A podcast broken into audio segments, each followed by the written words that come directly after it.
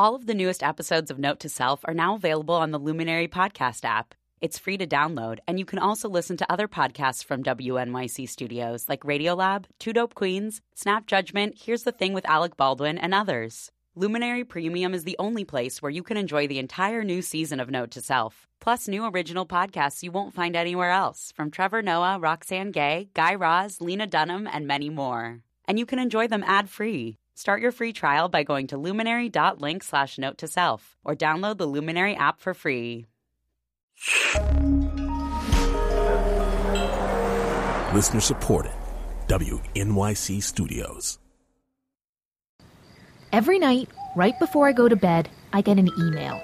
How did your day go? The subject line asks. And no, it's not from my mother. The email is from a service called OhLife. Some nights I respond with a lengthy recap of the situation at work, or a funny quote from my three year old, or a list of all the things I'm worried about.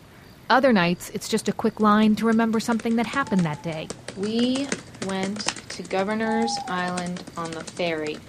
It was very hot.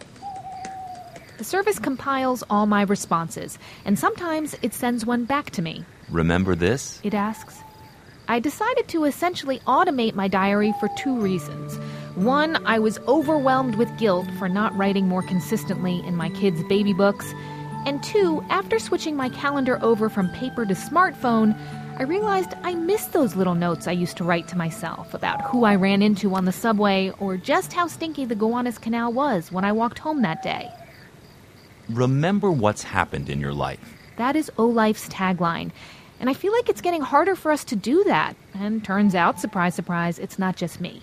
The move away from paper has been a blessing and a curse for biographers. People are a lot more comfortable letting you empty out their storage facility or basement or garage than they are you, you know, hooking something up to their laptop. Researching and remembering our icons, how the digital age is altering our biographies. It's New Tech City, WNYC's look at how technology is changing the way we live. I'm Manoush Zomorodi. And this week, we're also going to hear about how Google chat messages have infiltrated the wedding. And he just he sends it to me and goes, I think she wants me. And how the workplace is getting the online dating treatment. We use data to help match people with mentors who can help them accelerate in their careers. Another personal relationship that we can outsource. Yay! For centuries, biographers relied on handwritten letters to bring historical figures to life, from Gandhi to Catherine the Great. But email, texts, Outlook have changed how these historians work and what they and their readers can learn about their subjects. Here's New Tech City's Ilya Marritz. The authorized biography of Apple co founder Steve Jobs was a huge bestseller. It's based on dozens of interviews, including more than 40 with Jobs himself. But one of the book's juiciest episodes comes from a string of emails. In 2003, Apple launched the iTunes Music Store. Instantly, Apple's rivals at Microsoft were kicking themselves.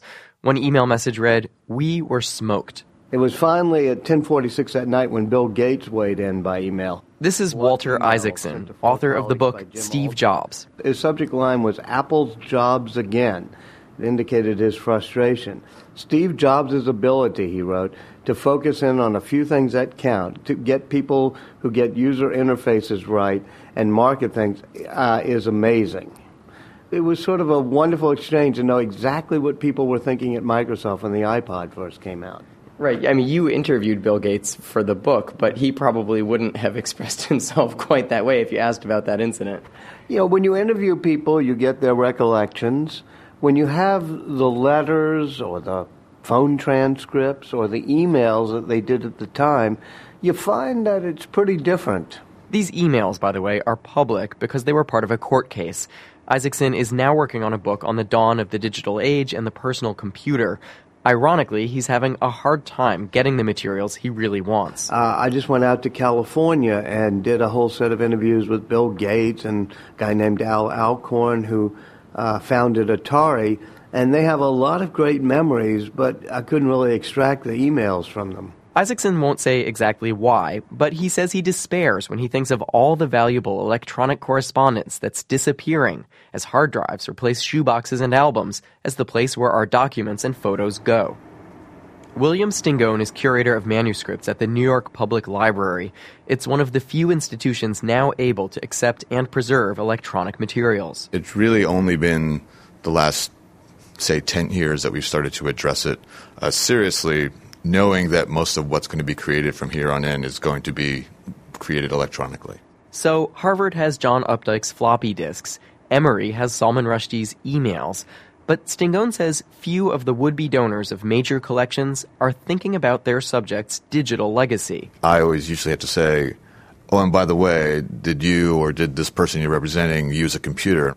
Well, that causes a pause. One of the things we've had to confront is that people are a lot more comfortable letting you empty out their storage facility or basement or garage than they are you, you know, hooking something up to their laptop. To demonstrate that it can be done and done right, the library in 2005 accepted a trove of thousands of electronic files from the September 11th Fund.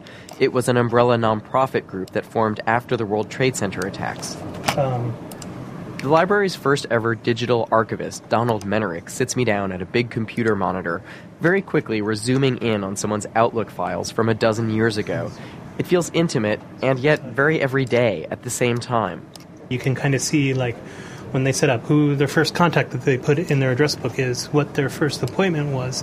So far, there hasn't been much scholarly interest in this material, but a big test is coming later this year when the library will make public the archives of Timothy Leary, the psychologist who popularized LSD. Stingone says Leary loved computers hundreds of disks with thousands of files on them, many drafts of things that he wrote. Crucially, this archive will be entirely searchable by keyword. And so that's the real leap, because uh, what you find when you once you have this massive amount of text, that you could pretty much put in any word you could think of and find something, you know. But whether that means it means it's relevant to what you're researching is, is another question altogether. For now, too much information is a problem researchers can only dream of. Emails, Instagram photos, and instant messages could be gold for historians and writers one day, but only if they're preserved. For WNYC, I'm Ilya Marritz. So, Bill Gates probably didn't know just how much his email cursing iTunes would add flavor and context to that Steve Jobs biography years later. And once in a while, we regular people text someone or dash off an email that down the road we realize has major significance compared to the other digital detritus we produce every day. Next to me is Dan Tucker, New Tech City's producer, and our resident wedding guest. Hello, Dan. Hi, Manoush. Now, Dan, I'm calling you our resident wedding guest because you are of a certain age. 31, yeah. yes, and you go to a lot of weddings.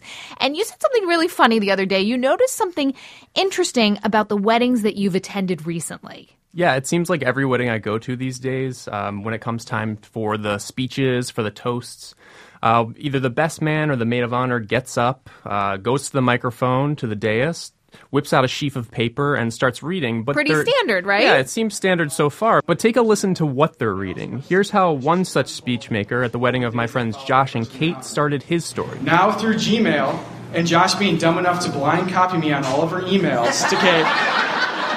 I was able to uncover the email string for you all to hear now. oh my God. Okay, first right, of all, yeah. the groom blind copied his friends on those emails that he liked a girl, basically. Yeah, that's what he did. Yeah, and second of all, this so called friend read them aloud to everyone.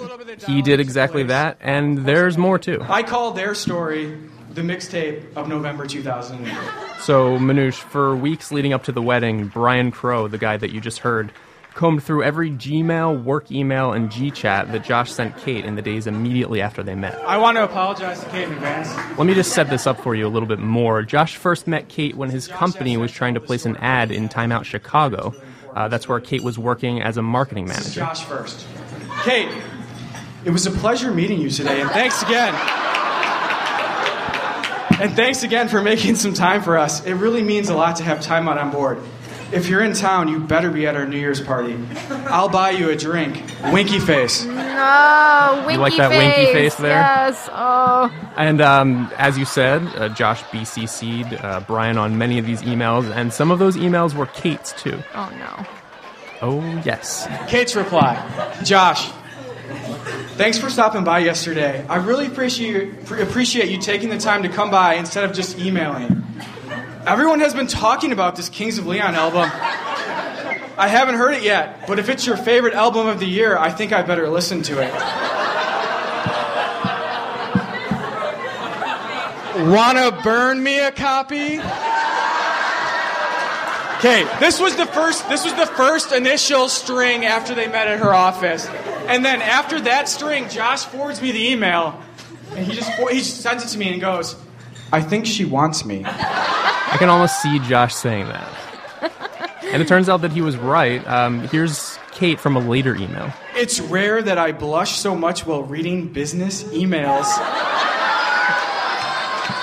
dot dot dot smiley face. Oh no, there are those emoticons again.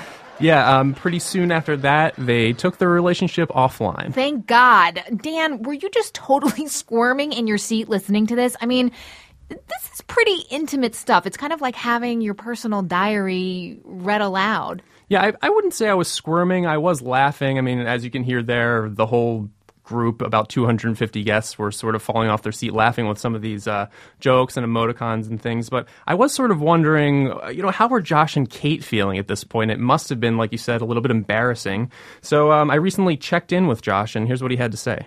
I think it's the coolest thing ever th- that you have this. I mean, it's really kind of a, a snapshot or a look in on a relationship that you really can't get. Okay, so he has a very good attitude about documenting his personal life. But honestly, Dan, what can we expect from a guy who C- BCC'd his best friend on some of the. the emails that he, w- well, he was wooing his uh, Right, wooing future her. wife, his wife to be. All right, Dan Tucker, New Tech City producer and resident wedding exposer is what I'm going to call you now. Sure, okay. Thanks for being here. No problem.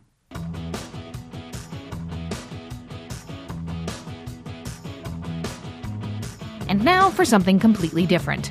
Uh, this morning I had a bowl of oatmeal and a fruit shake and a cup of coffee. We've been talking about reconstructing a life by looking at old emails and following other electronic crumbs. But meet a guy who wants to use data to build a relationship. Two cups of coffee. That's Mike Bergelson giving me a mic check. He's the CEO of a company called Everwise. Mike is trying to update the idea of mentoring in the workplace. The role of mentorship, the role of coaching, helping people understand what makes sense now is as important, if not more so, than it's ever been. The idea that there can be, that there's a career ladder, that there is a certain training that you take when you become a manager, that doesn't make sense anymore. So Everwise takes information about an employee, like his LinkedIn profile, answers to a questionnaire, and plugs it all into an algorithm, and then pairs that worker with a mentor, usually a senior executive at another company. It's called workforce science, and Mike says companies are using it to make sure their employees know that they care. They tell us these are uh, people who we view as up and coming talent in the organization.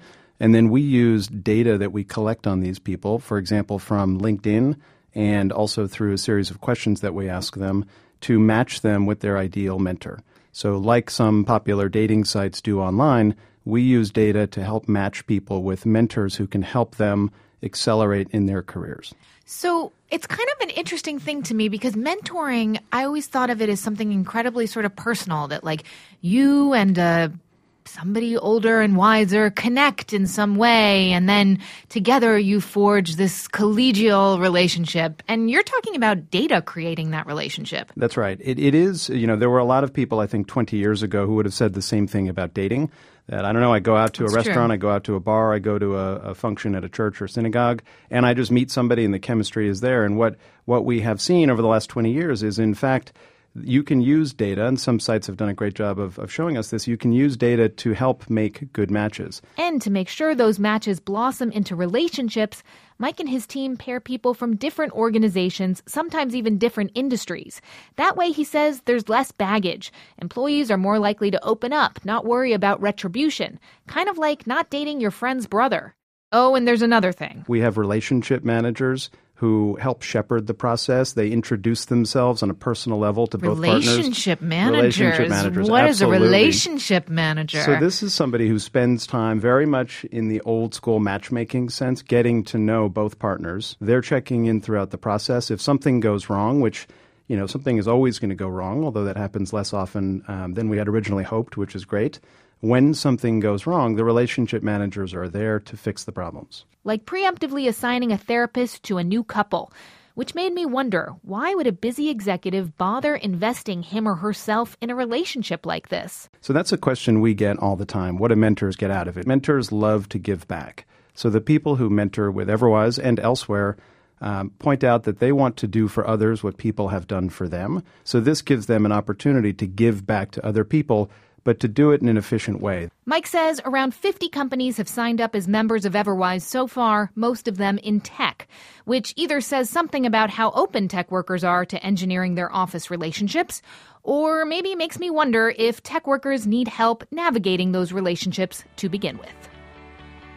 So, you learned all about my weird relationship with my computerized diary at the beginning of the show, and now I want you to spill it. Tell me how tech has changed a personal ritual of yours at New Tech City on Twitter. And we'd also love to hear what you think of our new and improved podcast. Take a minute, rate us on iTunes, or just drop me a line at newtechcity.org. I'm Anoush. This was New Tech City from WNYC. Thanks for listening.